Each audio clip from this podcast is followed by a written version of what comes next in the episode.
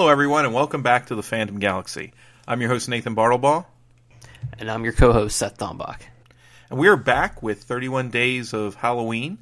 We're going to start back up from October 7th. We previously covered October 1st through 6th in the two previous episodes. We've been doing three. Uh, three topics an episode, three items, but we'll probably do a little bit more for sake of time. We're realizing that it's a little easier if we cover several, and then we'll kind of release them during the week. So we'll see how many we get through. Uh, but we're going to pick back up. Previously, we talked, uh, the last episode, we talked about Exorcist 3, uh, and we talked also about Marble Hornets. Seth brought up Marble Hornets, and we talked about the podcast, The Magnus Archives. So that was last time. Today, we're going to start back up with October 7th. And uh, Seth, I'm going to let you take it away. So, my choice for October 7th is a little film uh, by an Oscar winning director, uh, you know, who kind of delighted millions of people in his time with, with some of his huge blockbusters. And it's one of his lesser known movies, and that's called Dead Alive or Brain Dead.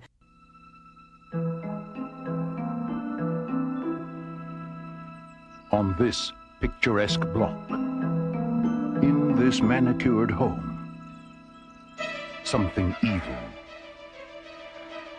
something terrifying, something horrifying is haunting Lionel. His mother. I thought I told you to spray this house. The place is infested with vermin. Although she was a little strict. Look at this dust. It's an inch thick. He never wished her any harm. You look after me like... Until... Your mother's dead, Lionel. Now, whatever Mom's got... Who's your mother? Has caught on with the neighbors. She's been bitten! You know what that means? You can pray. I kick ass for the Lord! You can plead. You can beg for mercy. Help! Someone! Please! But nothing you can do will stop. Because how do you kill something that's already dead? Trimark Pictures presents a modern masterpiece of horror. Your mother ate my dog! Dead Alive. Party's over.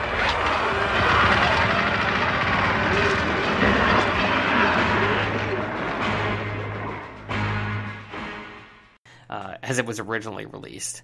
This is a splatterfest movie, so this is one that I'm going to tell you straight off the bat. If you have small children or even impressionable teenagers, you may want to think about not showing them this for for Halloween. This is really going to be purely for people who enjoy slapsticky gore films and.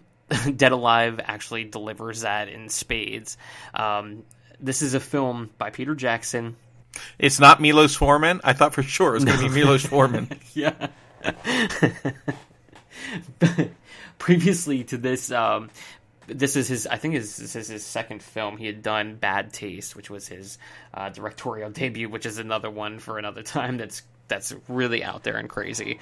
Um, but this film essentially is a zombie movie. Uh, but like I mentioned, this is a slapstick zombie movie. This is going to be more in the vein of like a Dead Alive or something like, or a, like a, yeah, like a Dead Alive.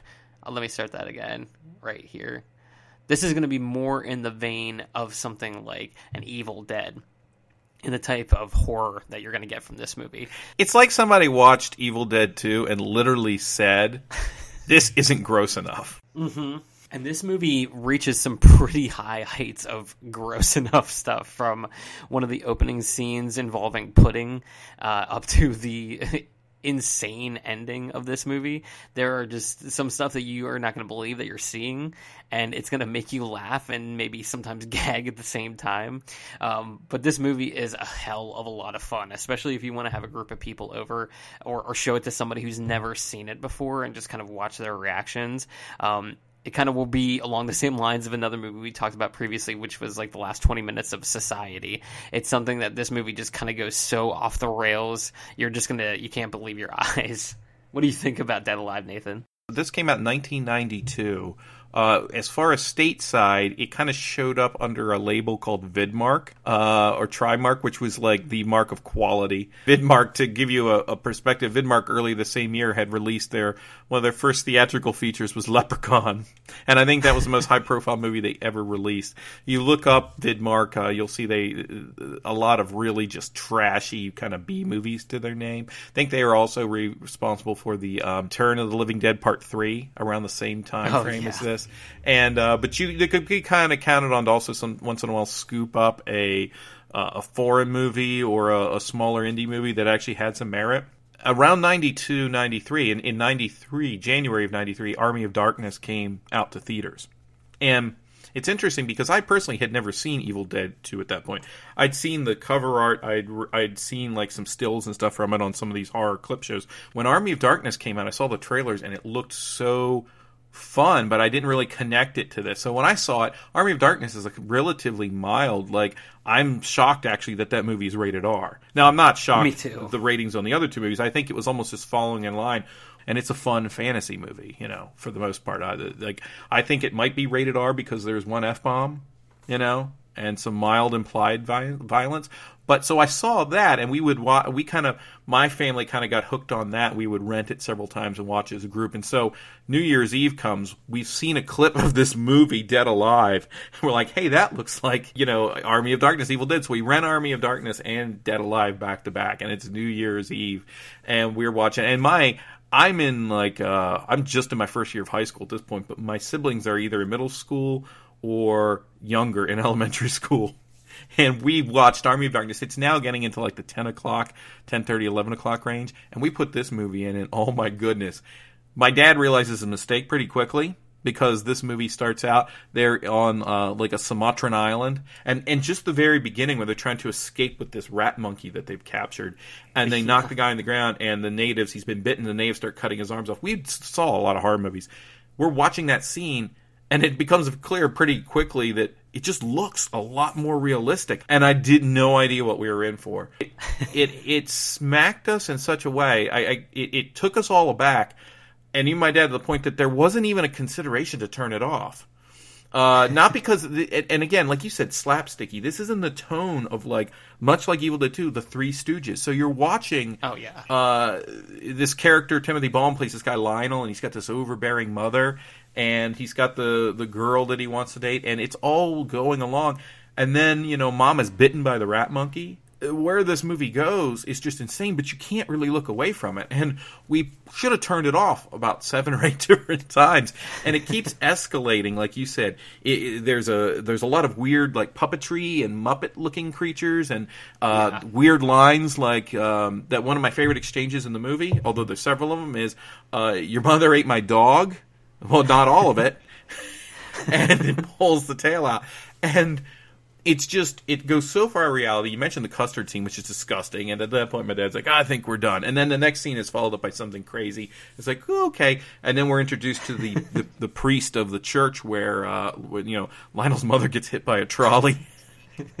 and eventually comes back from the dead, and you get your zombie movie. It's unlike any zombie movie I've ever seen, even by the standards. Oh, yeah. If I'd even seen Evil Dead 2, I still this thing outpaces it. It is just gore, uh, Yeah. but it's also kind. It, I I don't necessarily want to say it's good natured because I'm not sure that's true, but it has a very sunny sort of disposition. It's got a lot of weird, quirky. It's very eccentric, which I think is what makes it work.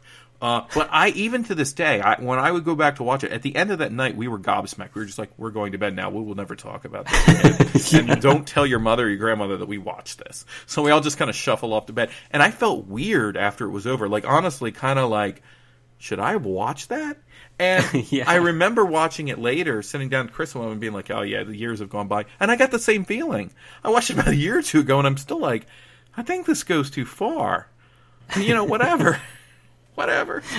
when he has the push mower, Oh my there's a- god. And this was the scene that was. This is the scene that bought this, and the scene with the priest doing the martial arts against the Yeah. zombies is what sold us in the trailers. When he picks up the the the lawnmower and comes in and screams "Party's over!" and it's an old style push mower, and he's got to pull the cord to start it, I mean, I was sold at that moment. And Yeah, that's it's amazing. when a scene starts with that, there's very little it can do in that image. You know, I think that's why like, we talk about comic books like Tales from the Crypt. It would give us that image of him holding the mower, and boom, the comic would Right. end. Because who can possibly create a scene that matches up with what happens in your mind when you imagine a guy running into a herd of zombies with a push mower? But this movie does it. This movie is so much worse.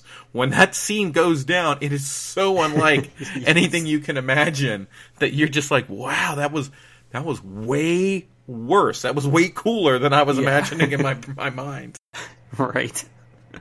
I think it's a, a couple things. Um, like first off, I think Dead Alive reaches kind of what so many other of these movies that you've seen out come out in the past, like maybe five years or so, are trying to do. Movies like Hobo with a Shotgun or Wolf Cop or any of these like you know Turbo Kid kind of. Which, films. for the record, I hated all three yeah. of those movies. Yeah, I know. I feel the same way.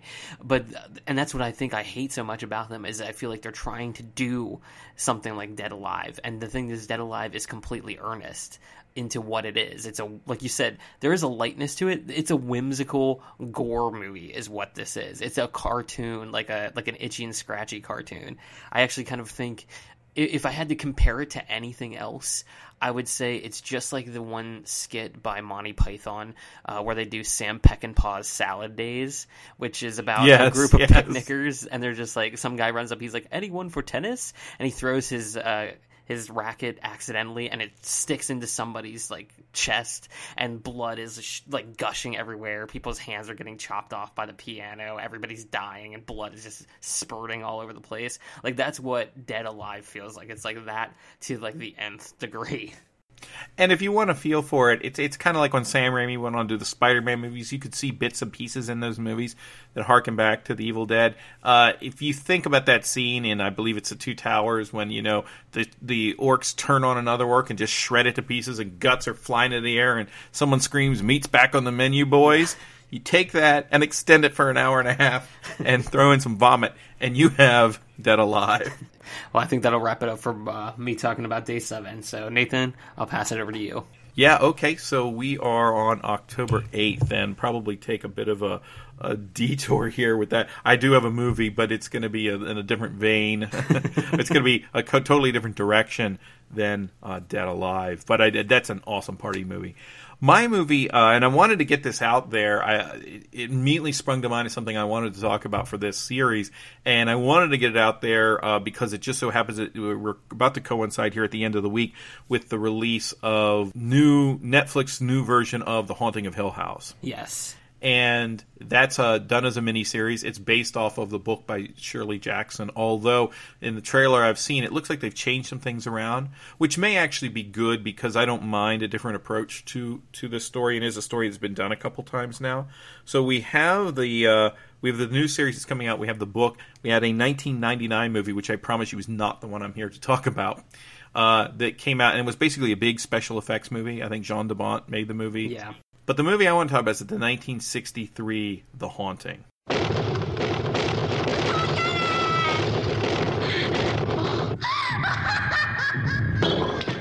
God, it knows I'm here.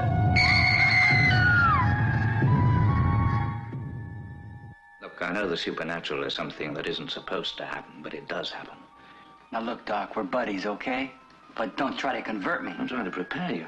My name's Markway, Dr. Markway, a scientist interested in the supernatural. The unnatural, if you like. I came to Hill House to find the key to another world. Assisting me in this exploration of the unknown was Eleanor, Nell, who could look back into the past, and Theo, something of a witch who could see into the future. This is Luke, who didn't believe in anything until evil, patient and waiting, made him change his mind. Have you seen this movie? oh yeah this is a classic This goes back to a very classical sort of, of ghost story. Even in the time when it's done, it's both classical and it's pushing the boundaries a little bit, just like Shirley Jackson's actual novel. And I love the book, The Haunting of uh, Hill House. Me too. And it's had it, it's got a interesting cerebral feel to it. It's got some paranoia.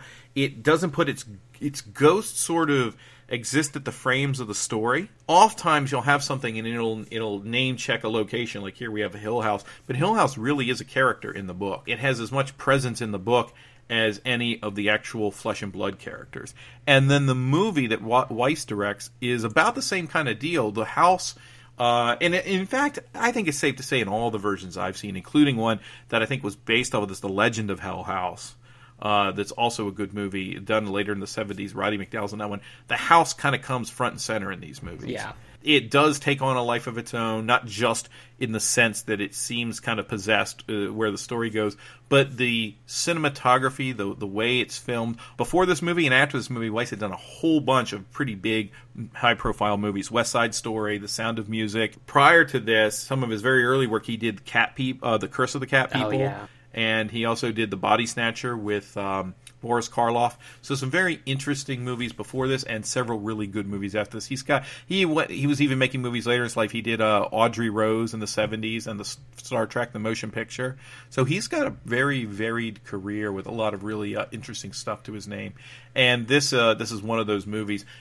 The plot is kind of a setup. It works. I think it's very interesting. You've got a professor who brings a bunch of people to this house that has a reputation for being a dark place where really bad things went down.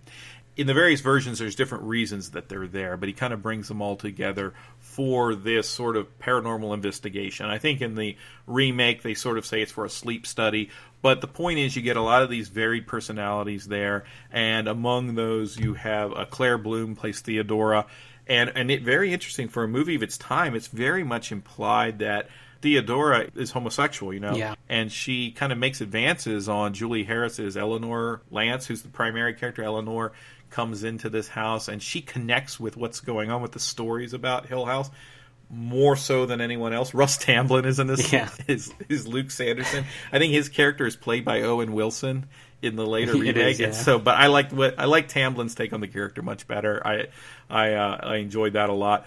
The cast is great. The house looks awesome. Cinematography is beautiful, and even uh, even the way that certain creepy scenes are handled, I, I think it's fair to say without giving anything away, the haunting is not like a lot of the silly kind of ghost or horror movies that may have came before this, where you'd eventually have a special effect, a not really great special effects right. that'll pop out. There are no special effects in this movie, none that I can think of.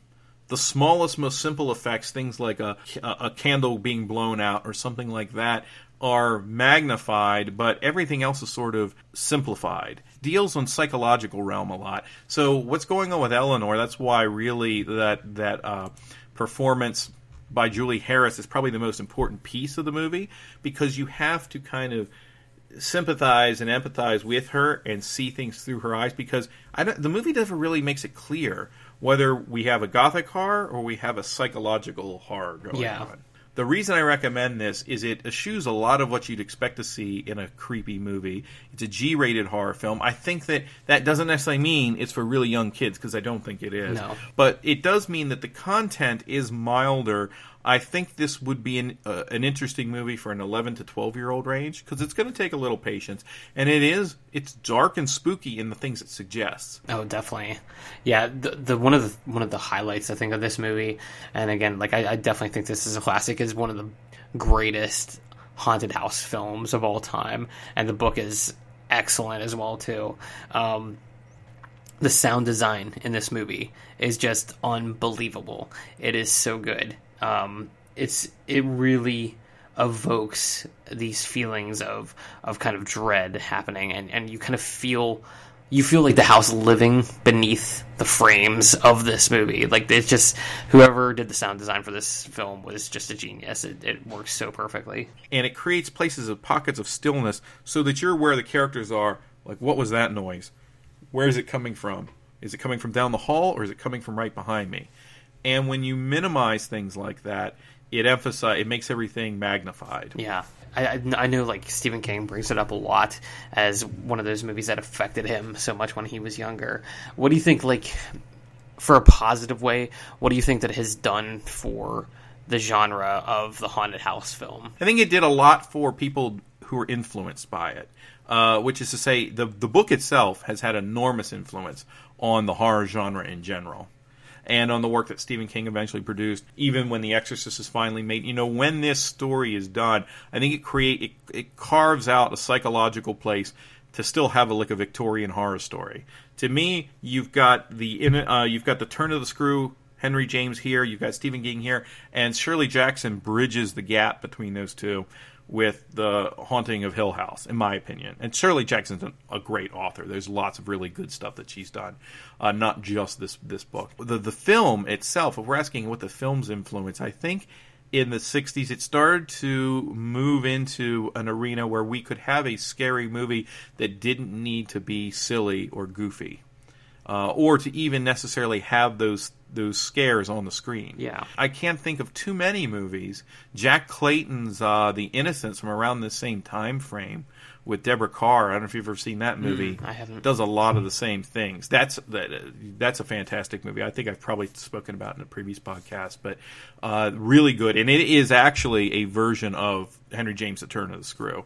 So if you haven't seen that, I would highly recommend that. This would be a great double feature with that movie. Uh, again, use of sounds and. Uh, and, and and the way things are placed in and out of the frame, it just creates a sort of paranoia. So to me, I think that it probably wasn't as easily marketable as you might think. Uh, in the '60s, it had a lot of big influence. I think later on, it it didn't necessarily spawn a lot of horror movies that were exactly like it. Its ambiance caused people to consider more how we create a create the space around us. You know where a horror movie exists. It's not just the setting, but it's also how the setting plays on people's minds and on their nerves and things like that. I think you can see a huge jet with this story on The Shining. That would probably be probably the biggest influence I can think of. Oh yeah, definitely. Yeah, I I, I, actually want to go back and rewatch this one again. Uh, you know, it, it feels like I haven't put enough time going back to some of the farther back classics. Then I'm just kind of getting caught up on some of the newer stuff that's going out right now uh, because there's just not a lot. But I, I do want to eventually go and rewatch a lot of those movies and just kind of have that same kind of appreciation for them again. So okay, uh, that's the haunting, and now we're going to move into October 9th. Seth, take it away. So, uh, for my topic this time, I want to kind of discuss a few different horror short films that are on YouTube. Um, I think there are, even though there's a ton out there, and it's there is a lot of bad when it comes to some of these short films.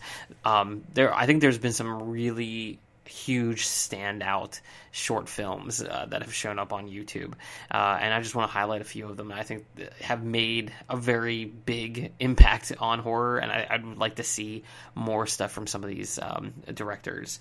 Uh, so the first I want to talk about it came out about six years or so. A company called Bloody Cuts Films, um, and they had a few different, you know, shorts. Uh, some of the ones that I think are really good on there. There's one called Dead Man's Lake. Uh, there's another one called Suckablood, which is the first one I saw, which is kind of like a um, a fairy tale, a scary like animated fairy tale.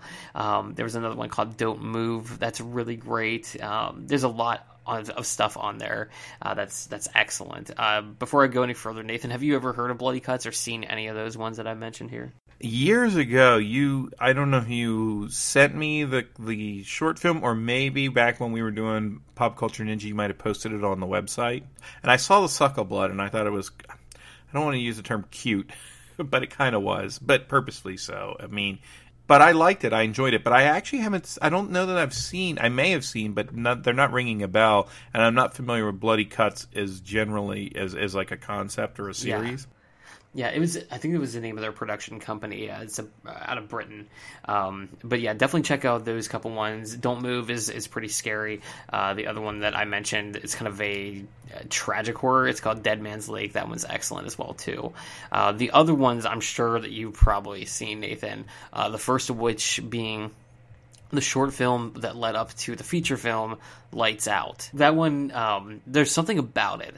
Like I, I, saw the movie and i hated the movie because it just was so predictable at, at, that point. It just kind of felt like middle of the road. But there's something about that short you know three four minutes or however long that short is of just a woman standing in the dark and flipping the light switch on and off when you see this creature hanging in the background the whole time as it starts getting closer to her that uh, just the image, the way that the lighting is in that short film, like it just really, really gets under my skin watching that. I just wish they could have maybe uh, translated that into a feature length movie if they had to do it in the first place. But as it stands alone, I think that one in particular is is one of the high up there ones when it comes to the short uh, horror films on YouTube. Uh, Nathan, have you seen that one? I, I saw the short film and I saw actually the movie itself, and I thought the movie was fine. I didn't I didn't like uh, think it was amazing, but I thought it was well directed. It had some interesting ideas, but it was essentially done in that same vein of like the Conjuring style movie. And I like the short film is fun and it's got a very creepy image and it kind of does what it needs to do and then it's done, which I which I like about short films, particularly horror short films. I feel like they need to have they get in, they do their thing. It's like a quick bite, it's a snap, you Yeah. know, and then it's done. And I, I'm kind of tired of people making their short films into feature length Oh, movies. yeah. I have a whole rant about that, save for another time, about a recent movie that I just saw a couple days ago that was that was done from a short film, and it, it, there's not always enough material. But what I love about shorts, and I think this would be a great topic for for its own podcast, not just for horror shorts, but short shorts in the genre uh, itself. You can oftentimes you can spend a little bit of money uh, to make something look really great in a four or five minute venue, Yeah. or or get a point across in a in a short venue, uh, and make it really work. And you don't really need that whole long, you know, that full blown film Yeah. kind of approach to it. So Yeah, it's it's it's it's open of like creativity. I think in that way because you just you you don't have to deal with a studio. You could just make what you want to make. I think um, I'd love to do a whole series on on short films, and I'm looking forward to checking some of these out. Yeah, we'll have to make sure to put some links in the notes of this episode that you guys can just pull directly for them, and I'll try to post some up on the Facebook page as well. But I'd love to circle back to this idea because I think that this would be a really fascinating, uh, uh, full full fledged topic, Oh, uh, definitely. episode topic. because there, there is a ton of gold out there if you know where to look for it. Yeah, I definitely agree. Yeah, so look for that podcast in the near future. So that'll wrap up my pick. And I've got something that's actually a little bit outside of horror, actually. And it's still, though, I still think it applies for Halloween. And it's outside of the film, book, TV show template that we've been doing. And uh, what I have this uh, today is actually an album, uh, music. So I want to talk about a an album, and it's probably likely that a lot of people have heard this or heard some of it. This is Loreena McKennitt. She is a Canadian uh, folk Celtic singer. a lot of her music is. I'm, I'm trying to think of some of the best ways to uh, kind of epitomize what she does, but it really harkens back to Irish folk music as a basis. But she creates a lot of ambient soundscapes when she does her music. Uh, uses a lot of traditional instruments, and it's. Uh, I, I kind of think of her as. Uh, She's sort of she's like Enya for people who think they're a little bit above listening to Enya. Yeah. And it probably made that sound worse than it is, but you know, I I think that, uh, and I, I like Enya, but I think that her music has a she she builds a lot of literary pieces into her. I mean, and I don't mean this in like literary allusions, but she will take poems by uh, William Butler Yeats and James Joyce and turn them into pieces of music, and she draws a lot from Irish mythology and folklore and she has done entire pieces of music kind of following the path of the ancient Celts and things like that. And she puts a lot of uh, effort and, and, and thought, I think, into the creation of her music. Yeah. From a from a, a songwriter perspective, um, I think she's a beautiful voice. But then the instrumentals are really great too because she draws from a lot of different pieces of culture. She'll draw from Middle Eastern music, and she will bring in a lot of traditional Irish style music. And then somewhere in the middle, she will create some soundscapes that have a little bit of a more modern feel to them. But it's all sort of merged together. Are you familiar with Lorraine McKennitt at all, Seth? Yeah, when I was growing up, my parents uh, started really getting into their heritage, which uh, we found out more as we we started doing some of the DNA testing. Um, but at the time, we do we did know of our heritage of Irish and Scottish and Welsh, um, and so my parents got super into that. So we would go to Highland festivals, and my dad even like participated in the Highland games, and um, we just we we tried to you know learn as much as of about that our heritage as we could, um, even to the point where my parents were playing in a uh, like a little Irish band. They'd go to a, a pub, you know, a couple nights every week and, and play music there. Uh, my dad played the bodhrán, which is like the, this drum that you hold up on your up on your leg. So we, you know, you, part of that world, you definitely are going to get introduced to Loreena McKennitt at some point. Um, and there is something very special about her music. I, I feel like, especially if you have heritage, like Irish heritage, you're going to feel a connection to her music because it feels like home listening to it. I don't know if you've ever felt that way, Nathan. I agree completely, and it's it has a sensibility to it that to me is beyond a lot of the typical Irish music uh, because I think she does. She takes things and really puts her own spin and feeling into them. And you have something that's very traditional, but creates a real kind of like place in your mind. And that's why I actually picked this particular album because I think it, for me, it creates a real feeling of fall and of Halloween time. And there are elements to so many of these songs I'll talk about in a minute that do create this. Uh, this this place and this sort of story that's going on that I think really uh, dovetails perfectly with the season and with the holiday. Uh, the big song on this is the Mummers Dance, which I'm pretty sure if you played 30 seconds of this thing for people, they would rem- they would recognize it from the late 90s, where you know they threw a sort of like backbeat into it and dumped it on the popular radio. Do you remember remember that, this? yeah.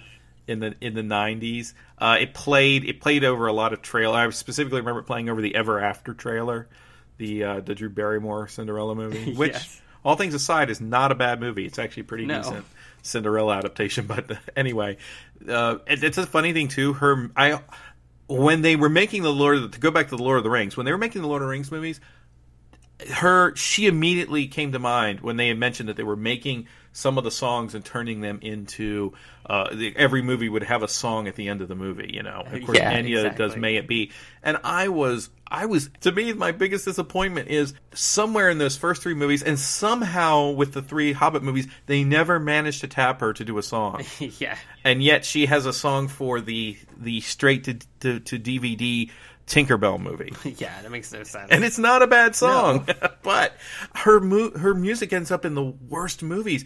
Uh, one of those the, the pieces of music from this CD is on uh, Soldier, the the the yes, the Kurt Russell sci-fi movie. And one of them is in the Santa Claus with Tim Allen. I, she can't really catch a break, but I think she's really fantastic. If you haven't heard her, this are you familiar with this album? This is the first album I remember buying of hers because I actually did sort of come to her through uh, hearing the Mummers dance, and I was like, "That's a very interesting piece of music," which in and of itself has a very sort of um, pagan sort of theme to it, and dealing with uh, uh, mummers and sort of uh, Eastern European sort of gypsy tradition. And uh, the whole feel of that song really goes in hand in hand with what they're describing, what they're talking about. Yeah. And uh, if if you want an interesting uh, topic to look up, particularly related to the holidays, you'll check out the Mummers.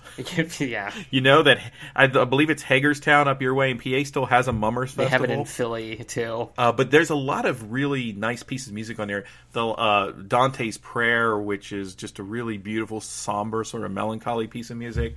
Skellig is like recording a dying monk's testimony in a monastery. I mean, really interesting stuff that you wouldn't think would necessarily make for a song. But each song kind of tells its story and has has characters, even if they're not outspoken, you can kind of get a feel for what's going on. Even some of these pieces of music have no words. Yeah. And it's very haunting. Uh, all that to say that the that the fifth track on this album is actually a straight up ghost story or an interpretation of a ghost story, which is uh, Alfred Noyes' "The Highwayman." Are Oh, you familiar with that yeah. uh, poem? To be fair, the ghost part comes at the very end, but it's a kind of dark and moody, tragic story. And she sets this thing to music. And have you heard her version of it? Yeah, it's beautiful. And back he sped like a madman, shrieking a curse to the sky, with a white road smoking behind him, and his rapier brandished high. Blood red with the spurs of the golden moon, wine red with his velvet coat. When they shot him down on the highway, down like a dog on the highway, and he lay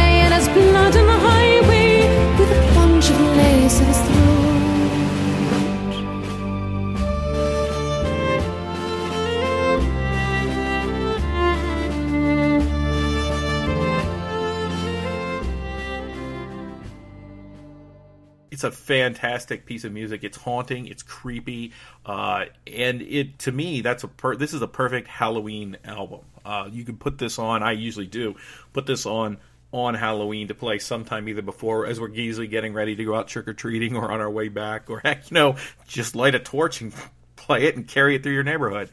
Do it yourself, Mummer Parade. It's a great album, and I do think it's uh, something kind of. It's a nice uh, mood enhancer for, for the holidays.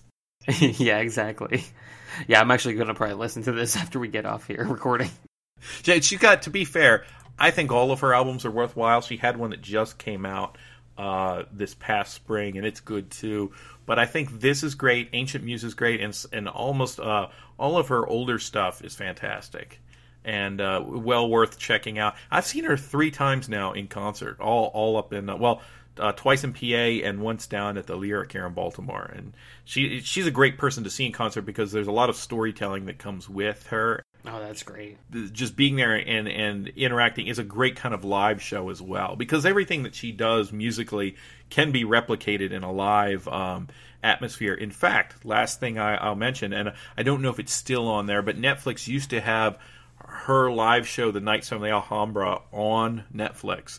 So if you were looking for a kind of feel of her music or, or an idea of, of, of her music, this is a fantastic piece, and she's in this in this space and uh, stuff is or the music's absolutely beautiful. So I believe I'll put a link to that. I think it's still on Netflix. I'm not entirely sure, but it was for for quite a while. That sounds great. Okay, now we're going to move into October 11th. Uh, Seth, this is yours. Yeah, so my next p- choice was The Simpsons Treehouse of Horror. Uh, Simpsons was something that I grew up with. Uh, started watching it when it first aired on TV, and always loved it. And then they came out with their first Treehouse of Horror episode, which is kind of their send up. If you haven't ever seen them, I don't know how it's possible, but if you haven't, they will parody different horror movies or just create like terror tales. And it's hilarious. And I think it's also creepy in the right moments that it needs to be.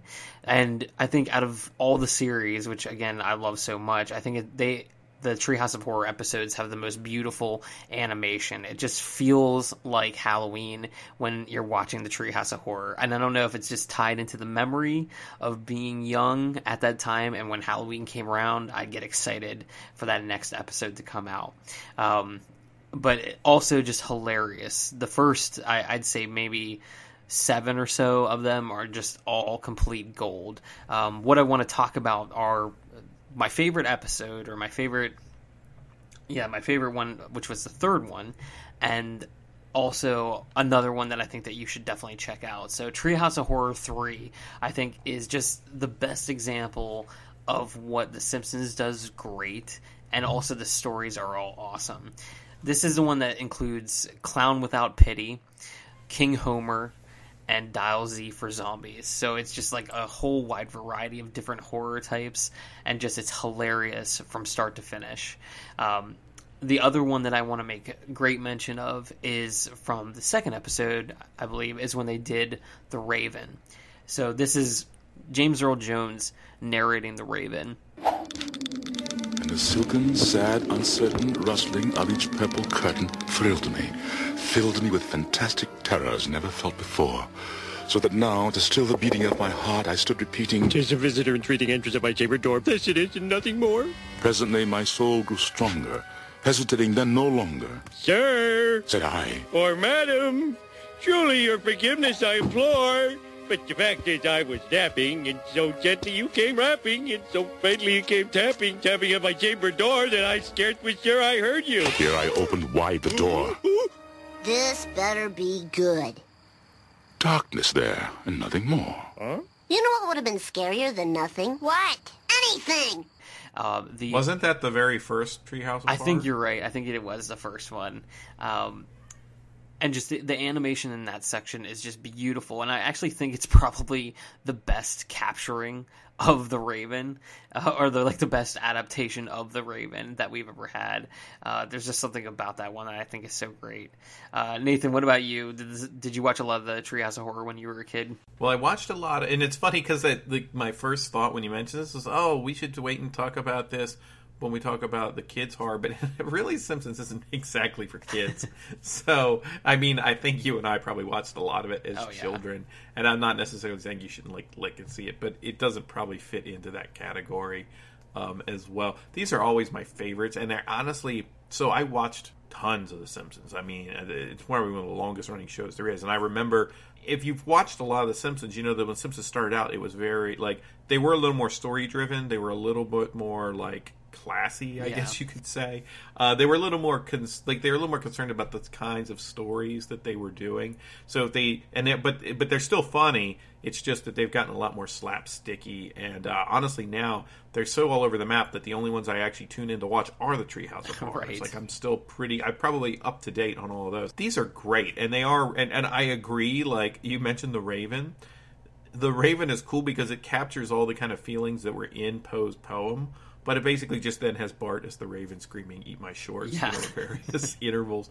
Uh, it's it's more true to the story than the uh, Vincent Price movie, The Raven, which I just saw, which I'll save for the kids' horror because it belongs there. But uh, uh, to be fair, I don't think we've got a lot of decent adaptations of The Raven. It's kind of hard. It's a kind of a moody tone poem. It's not really much of a story. Yeah. So the, the the Simpsons episode is more playing off of the images we have than it is trying to do anything else, which is exactly kind of what it needs to be. I think there may have also been a. Um, I'm not sure if this is when they invent in, in, in introduced was it uh, Kang and Krang the like Yeah. aliens.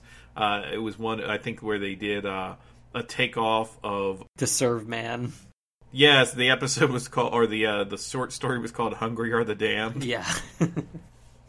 and uh, that was great. I believe they had one with a haunted house where the Simpsons. Uh, there's a, there's a great scene. I won't like spoil the payoff where the Simpsons give the house who is sentient and kind of plays off that haunting of Hill House a little bit. It's sentient and it has the option to either live with the Simpsons or self destruct. that was uh so those I remember those. I the the one you're talking about with King Homer is a classic where they do the black and white King Kong, and that's what I like is they would pick stories and movies. Uh, Homer was the absorbing man at one point. I think they also had an episode uh, featuring a story called the Omega Man, yes, I love that one too. where he's fighting all of the. Uh, they did a great one, of course. Our Mr. Burns was in the like Bram Stoker's Dracula. yes. kind of uh um get up and then the the, the one where I, it was like i know what you did last summer where homer runs down a werewolf that's like ned flanders with his car Yes. and he's singing as he goes yes i forgot to put the fog lights in he's driving One of my favorite There- moments is yeah, from this great. Did you?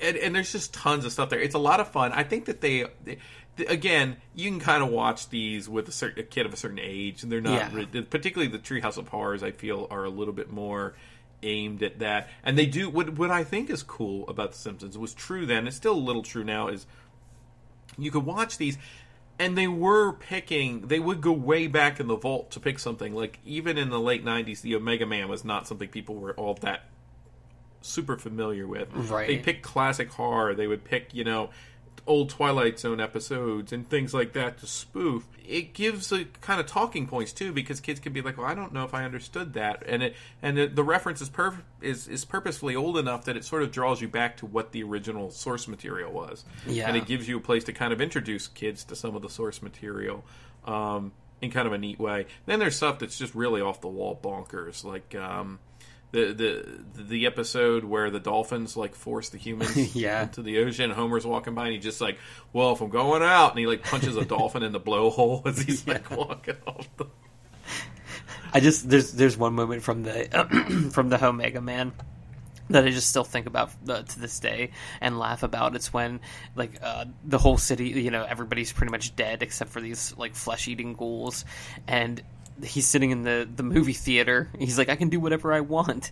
He's sitting in the movie theater, and there's like, a skeleton in front of him, and he just kicks its head off, and he just laughs, like throws his head back and laughs. It's just so funny.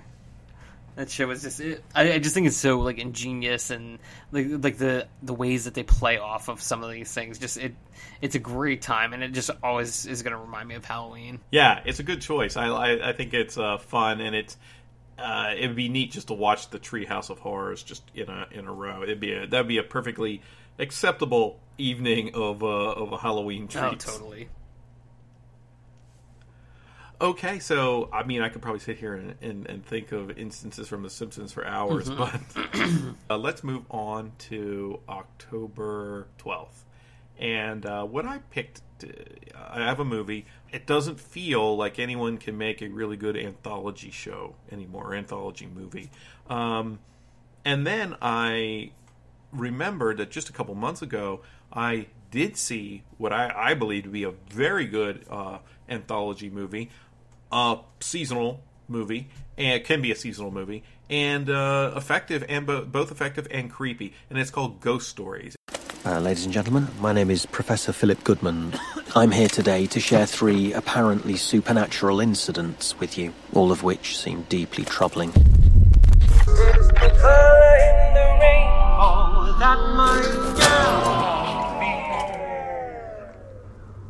Hello? Is anyone there? The spirit. The unquiet spirit.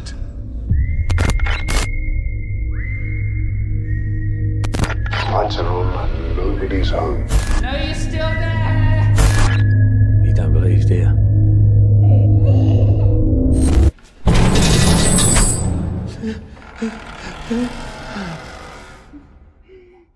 It's uh, the directors Jeremy Dyson and Andy Nyman, and it is a British movie, and it's got it's a it's a story with three separate tales. There's a little bit of a wraparound, but I don't want to get too much into that. Um, there's some interesting stuff going on there. Martin Freeman is in it, and uh, these three stories are based around the concept of a uh, one central character is kind of moving out of, of his journalistic niche and he is doing he's trying to do a series on the supernatural and to find an instance uh, as an kind of as an unbeliever he's coming to this and seeing he find a case that someone can prove to him that the supernatural actually exists and so he ends up talking to three people who uh, he he's been told these people will change your mind about this and that's the kind of wraparound for these three stories, which really fall into a classical ghost story kind of feel.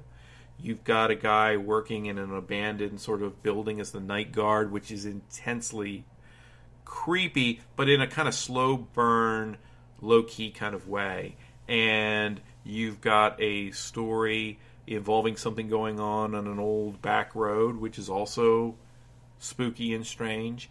And uh, you've got Martin Freeman's story where uh, he is a father dealing with uh, dealing with some very strange occurrences and things going on, and it, takes a while for the movie to kind of get where it's going. You're also not entirely certain at any moment exactly if it's all going to come together. Uh, I think that there will the the mileage may vary on whether you think this completely holds together as a cohesive whole.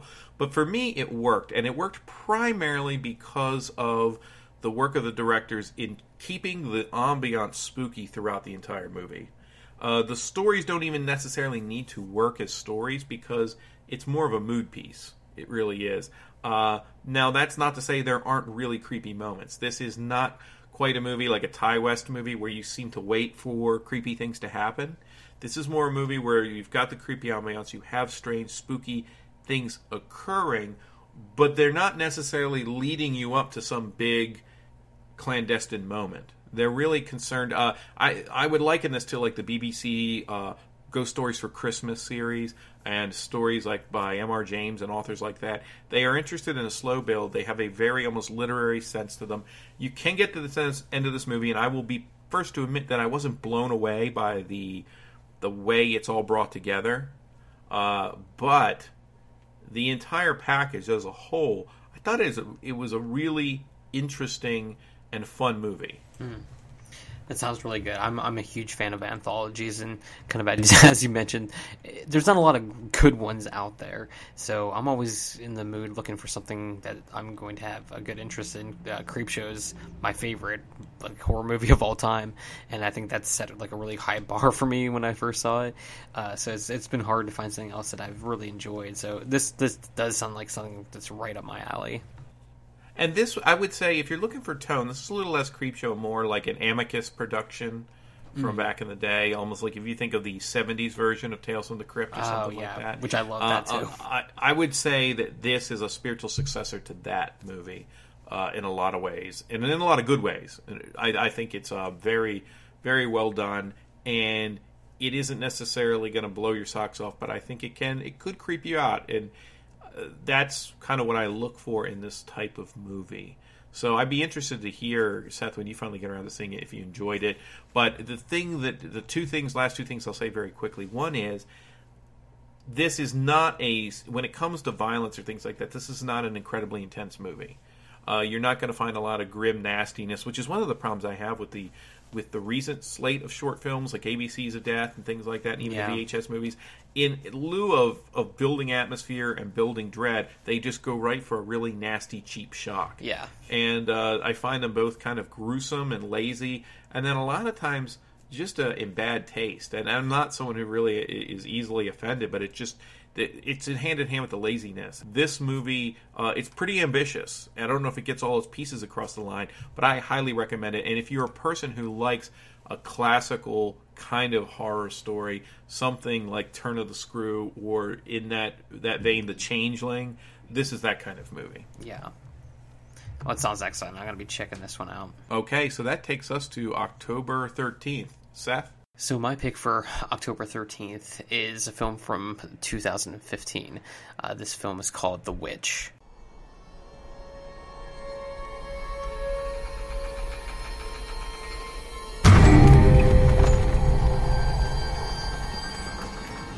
What went we out into this wilderness to find? Leaving our country, kindred, our fathers' houses. For what? For the kingdom of God. Let us pray.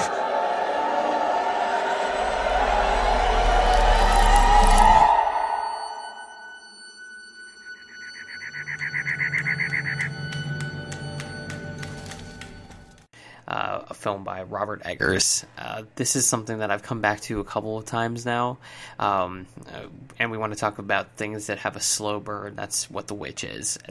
This is a movie that I think a lot of people saw the trailer for. I'm not sure how because I know there was a little bit of mixed reaction um, when people saw The Witch, saying it wasn't scary and things like that. But this is a movie that is completely about mood um, and and building dread over time. This is not any kind of jump scare type of film. Um, this is just kind of tossing you into the 1600s and and you, it kind of makes you feel like a family member of this family that they're following throughout the film. And it just builds as they are cast out from where they were living in a settlement and, and go off to find their own land, and just what happens as that goes along and things don't go well for them. Um, and this is a movie that just it creeps under your skin so much um, when you when you first see it. You know, I, this is one I think that you should go back and rewatch again too, and you want to have a good sound system going so you can just kind of get enveloped by this film. Uh, it just it makes you feel like you're right there, and just the sense of of dread and anxiety when you're watching this movie, especially as it gets progresses farther and farther along. Um, it just grows and grows and grows, and this is a movie that I think has just an excellent ending to it as well too. Um, just blew my mind when it did happen. Uh, this is one I think is kind of perfect for the season because it just all, even if it doesn't all take place in fall, it feels steeped in that in that realm. Um, this is just another classic. I think it's going to be uh, one of the horror films that we're going to be talking about as some of the greatest of all time uh, as, as we go down the road here as well too. It's just an instant classic. It reminds me of like a Kubrickian nightmare. What do you think about The Witch, Nathan? I th- one of the things I think was best about this movie was Tim Curry's performance. Oh wait, that was the worst witch. Sorry, my mistake. Sorry, man. That's a great film. Have you seen it? No, I haven't seen It's- Yeah. Well, I just need you to look up at some point. I'll save it for the kids, the kids horror podcast. Uh, let you. Uh, we'll, we'll reveal it then. But anyway, the the the the witch is an excellent movie. Um, couple years ago, uh, we were actually doing the podcast at the time, and we did our best horror movies, and The Witch very top of this. And I I agree. It's almost limiting to call it a horror film, and in some ways, it probably sets up an expectation that the movie can't fill. It's a very dark, uh, almost surrealist drama in a lot of ways. Uh, that's not to say it doesn't have elements of realism, but there's just a tone to the movie that deals with the sort of puritanical zealousness that's going on in the movie. It's hard, I think, to capture in a movie that would be completely 100% realistic because it has to capture a sort of feverish mindset that's locked into sin and guilt. And uh, I don't think you can almost do that outside of the confines of something that feels a little fantastical, you know? Oh, totally. And I think this movie was able to tap into that in a way that you wouldn't get from a normal movie that might be trying to deal. Uh, it would seem very slanted or maybe one sided when you're trying to deal with something like religious fanaticism, which honestly is at the heart of The Witch, although I think it has a lot of other things to say. Yeah. And it is extremely creepy in a, uh, but creepy in a like Dutch painter sort of way. Yes. You know, not in a, not in a typical horror movie dime store costume kind of way. Yeah, yeah. This feels like an it feels like an art film, uh, in a way. I don't know if you feel that way, but to me, it's, Oh, it, it absolutely is an art film, and I think that was probably one of the things that uh, it got such a big release and it got so much attention. I think it uh, it almost was a little too much for some people to handle because they didn't know what to expect. They went into it expecting something very different than what it is, and it is a it is a movie that takes a little while to marinate with you. Um, I haven't got a chance to, show it to my wife yet. I think she's very hesitant about it. Now, you said you did watch this with your wife finally. Yeah, we started watching. She hasn't finished it yet, but I think she was really into it. But also anxious about it as well too, because it's uh, you can just it it permeates that movie is just feeling that something bad is about to happen all the time,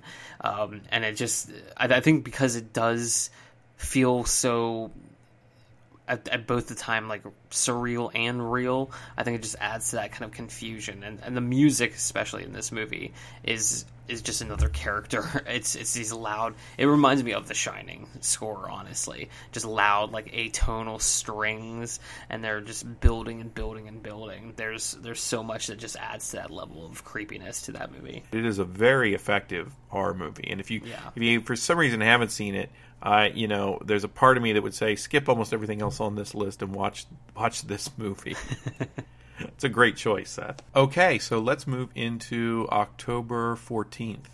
And uh, we've had a couple movie choices, so I'll, I'll do something a little bit different here and kind of go back to uh, books, which uh, I don't know if we have we have we covered any any books on here. I don't think we have yet, no. Seth, I, I don't I don't think so. I had a couple on the on the on the list, but I don't think we've gotten to it. So this is to stick with my sort of anthology theme because I we last talked about uh, ghost stories. I want to talk about, and honestly, I had I, I've been trying to set up, and we're, pro- we're probably not going to get to it for October, which is kind of a shame. But I want to set something up probably for November. That one of the themed podcasts will be based around uh, the author Ray Bradbury. And Bradbury, to me, like he's one of my all-time favorite authors. Uh, he, he passed just a couple years ago, I think maybe 20, 2012 or 2013. And fantastic science fiction author, did so much for the genre, but uh, and is and is well known for Fahrenheit 451, for the Martian Chronicles, uh, just a lot of great stuff. But I think one of the his bread and butter was really like short stories. Fantastic short story author. And in addition to all this other stuff he did for the genre, he also had an, a tremendous love of Halloween and a love of kind of nostalgia. And he tapped into that in such a way that I think if you were someone who also he liked Halloween, I think for a lot of the same reasons I like Halloween. Uh, its ambiance, its feeling, and also the feeling of magic that it gave you as a child. Uh, he was really big about that kind of thing. Uh, the entirety of the book, Dandelion Wine's a fantastic book. Uh, isn't isn't supernatural, but uh, it has a magical realist sense to it, and is all about him growing up in kind of Greentown, Illinois, as a kid. And he's he he wrote some fantastic stories that I think are great Halloween stories. Something Wicked This Way Comes, of course, the Halloween Tree. Both of those I'll talk about a little bit more when we do talk about kids horrors because they fit into that into that niche. But what I want to talk about is a short story, one of his short story collections called The October Country. And are you Seth? Are you very familiar with Bradbury's short fiction? Not too much, no. I've read I've read like Dandelion Wine and stuff like that, but not not too much of his short fiction. Do you like Bradbury as an author? Oh, I love him. He's great. So I would recommend this, and you, uh, you can get it in it is a collection. I'd, I'd recommend just going out and buying it sight unseen because there's so many fantastic stories in here. I'm not going to go through all of them. I'm going to give you an idea for the mood he creates and couple and, and, and deal with a couple of them.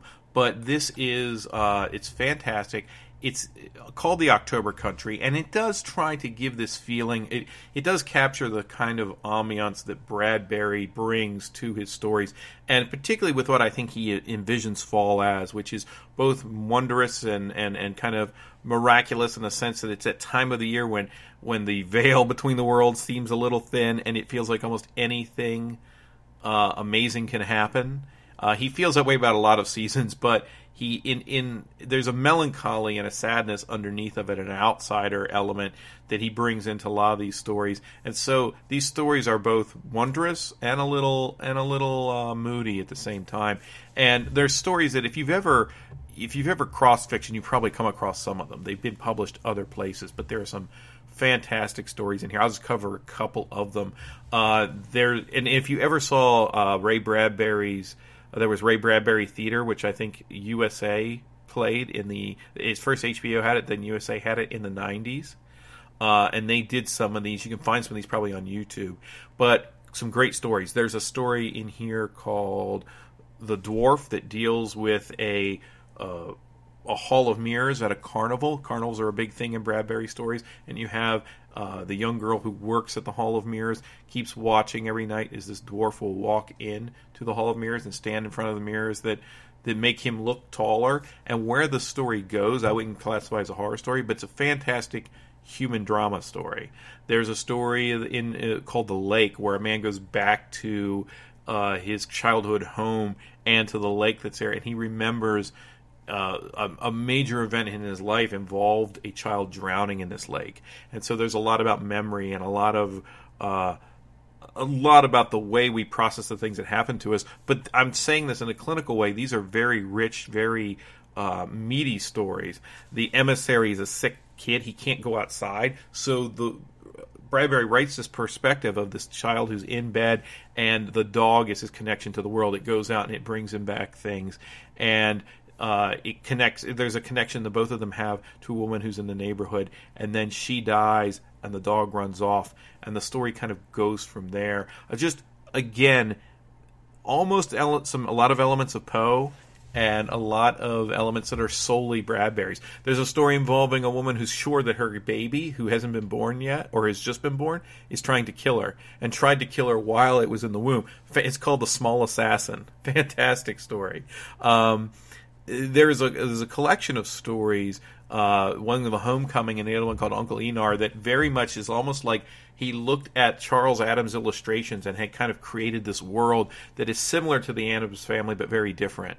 And uh, it deals. One of the stories involves the normal human child in a family full of creatures, but fantastical Halloween creatures. Uh, those are both terrific stories. It, lots of great stuff in here, and I recommend it. Whole again, one of these deals where if you can only pick one thing off this list or a couple things off this list, uh, I would pick this up and read it. The stories are relatively short. Bradbury's prose is amazing because it's very human. It connects you to the characters, but it's also very artful. It has a poetry to it, which I wouldn't say about a lot of authors. Even an author who I love, like Stephen King, tells a great story. I don't often feel compelled to read paragraphs of King's over and over. Uh, you know what I mean? I yeah. read it, I get the story, I kind of savor the story. But uh, Bradbury's an author that I it might I can read very quickly, but I might take a half hour to savor one of his stories because I will go back and read passages of it. Uh, there's some beautiful language in some of these stories. Uh, in the emissary, in uh, the wind, just the way things are described are he just has a way. He's very evocative, and if you're one of those people who likes the mystery and the sort of wonder and the, and the romance of fall and of autumn, this is a perfect thing for you. This is a perfect item, I think, on the list. Yeah, I feel like I, sh- I I can't believe I've missed out on this so far. I need to I need to pick up a copy. I this. would literally go pick this up and read it this fall. So the other thing that, that's great about Bradbury. Uh, you would only want to preview the stories a little bit ahead of time, but Bradbury is an author that I think is, for the most part, accessible across a wide uh, age range. So there are stories in this collection, uh, The Emissary being one of them, that you could read to a child of a certain age. Probably your daughter could get something out of these stories. The Homecoming and Uncle Einar, they are stories that are, they're not going to frighten them, they're not going to freak them out too much, they're just good stories. So let's move on then to October 15th. So for my choice, I also went with uh, one short story in particular, um, and this is a specific version of that. So my pick for today is The Mist by Stephen King, but the 3D audio drama that they done of yes, yes, I excellent, excellent choice. I love this so much. Uh, the Mist has always been one of my favorite uh, Stephen King like novellas or short stories. Uh, just even since I was a little kid, uh, loving monsters so much, and when I was, I don't know, I, I think I was in middle school or so, I found out that they had done an audio drama of it, which I always really dug audio dramas. Just something about it felt nostalgic to me, and I just loved kind of how immersive it was. And this does not let me down whatsoever. Uh, I think it's got great production in this audio drama. The sound is is awesome. Uh, it was kind of the the big thing about it. Kind of put me off on the on the front of it as well too. Was it says it's in 3D sound, uh, so it's perfect to listen to with headphones. Just because they kind of like the sounds will go between uh, your ears. It's, it it just sounds so immersive. It's so great, um, and the acting is, is perfect for that type of audio drama. Uh, you can just even when the monsters show up, you can get kind of just see them in your mind's eye as you're listening to the, sl- the these slithering sounds across cement. Uh, this is just all around super fun, super moody. It's got very creepy moments in it as well too. Uh, but this would be perfect for a night where you're sitting in like you know in a candlelit room with headphones on, just getting immersed in this tale. Uh, so Nathan, you're, you're aware of this? You've heard this before? Yeah, and I used to have it somewhere. So wait, so here's a couple questions because I know we're always trying to sort of um, point out where you can find things. And probably should step back a little bit and just mention that Ghost Stories is on Amazon uh, to rent right now. I don't know if it's on any of the streaming services. You can get it for three ninety nine, uh, and then the Witch is, I, is, I believe, uh, streaming on Netflix, right? Yes. Netflix and Amazon, I'm pretty certain. I know it's definitely on Netflix right now. Then the October Country, you can buy at most bookstores and you can get it on Amazon. But where can we find this now, The Mist audio drama? I'm trying to remember where I picked it up. I picked it up at a CD store, but I know it's on Amazon as well too right now. Uh, they have used copies for eleven dollars going right now, and some new ones for about thirty. Uh, if you're a fan of King and you love this story in particular, I think this is something that you should have in your collection. So the Mist, this uh, audio version of the Mist is on YouTube right now. Uh, a little bit over an hour of time. This is fantastic. This is my favorite version of this story, and I like the movie. The Frank Darabont movie is good. It's a fun movie, uh, but I think it kind of pales in comparison to this because this, to me, captures a certain sense of mystery that the that the short story imbued in me because so much is left to your imagination, and the movie has dealing with. Uh, mediocre, medium special effects. You know, it does a lot with what it has for its budget, but it doesn't. It, it there's nothing. Doesn't have the oomph behind it to imagine the creatures the way you imagine them in your oh, mind. Oh, totally. And the soundscape here, because because it's the mist, and you don't see the, the story involves people trapped in a grocery store, and they're not quite able to see what's coming out of the mist. The sound design is perfect. And I think this is way creepier oh, than totally. the film. Me too. In, in in tons of different ways, and this is a perfect uh, audio dramas are great. They they're great in general. I mentioned the Magnus Archives earlier. This is a really neat. I would say this. You know, it gets a little gruesome in places. Uh, uh, not visually, obviously, but this wouldn't be really young kids. But if you had a teen, oh, a yeah. teen audience, I think it'd be a perfect thing to sit down and listen to. And um, it's a, it's an evolution a little bit from the War of the Worlds, but it's that same kind of thing that's being done here uh, and it is it is excellent. Uh, yeah, I saw you can buy it on YouTube, on Amazon. You can buy it on Amazon. It looks like for about thirteen bucks or, or or thereabouts. But the whole thing currently, I don't know how long it'll be up there, But this, uh, it looks like this has been up for a little bit. It's been up since uh, February of uh, 2018. Yeah, so you have a good chance So- at hearing it now if you want to listen to yeah, it. Yeah, so I will put a link in the in the show notes for it, and I will. Uh, I'll also get to listening to it again Yeah. before it gets pulled off because I have no idea where my copy is. I've had it for quite a while, and I, I like you have the old uh, version. The version it's here has a cover that is essentially, I think. The cover of the film, and it does say now a major motion picture. But the cut, the one I have has a t- tentacle bursting through, and you know, in a kind of 3D image, uh, 3D sound thing. But the soundscape on this is excellent. Oh, it it's so really moody. It, it it will make you look over your shoulder if you're if you're listening to it in the dark. I'd actually recommend you probably listen to it with a couple other people. Yeah. but a good sound system. This is this is absolutely on the menu for me now. I'm so glad you brought it up because I, I I just wasn't thinking about it, and uh, this would make a great evening. I, I my kids are not ready for this yet. Yeah, mine aren't either. but uh, and then we'll talk about this a little bit in the other podcast. But I think War of the Worlds is a, is one that could could work. Oh, definitely. Um, and and I think that that's out there on YouTube as well. But this this is uh, quality stuff. And anyone, if you've seen the movie and you uh, or you read the short story, and you think you've you've had the full experience there, you absolutely have not. You need to check this out. So, Seth, I think that kind of wraps it up for us for this uh, this week. So, what we're doing now, as I mentioned at the beginning, we're going to do this. We tried to do three at a time, and it was just uh, it's hard to kind of carve out the time to make sure that we are hitting every day this way. So we're going to start doing this in kind of weekly chunks and go, do about seven or eight at a time. And I think that will help us get through. So we're hitting about the midway mark now with the 15. And uh, I, I think I think this is a good format. What do you think, Seth? Oh, I think yeah. this will work to get us through to the end. So stay tuned next time when we start with the 16th, and we'll work through, and uh, that'll give us a couple more episodes of this. Look for the next episode we're gonna have. We're gonna bring you uh, in this in this series for Halloween is actually going to be an episode about kids horror stories for Halloween, kids stories, uh, movies, uh, events, things like that, things to do. Might end up being a one or a two part uh, series, but I'm really excited about that. Me too.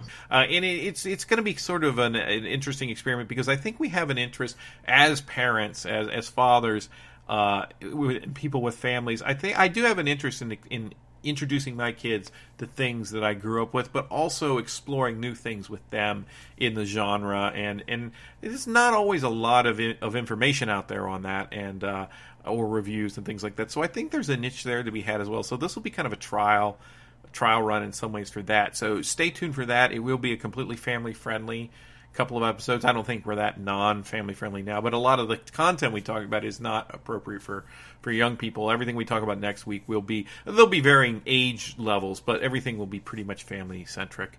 Uh, next time, and then we will catch up. Well, next week we'll also have the next installment of this series. So, good night, everyone. Take care. Seth, thanks. Have a good evening, guys.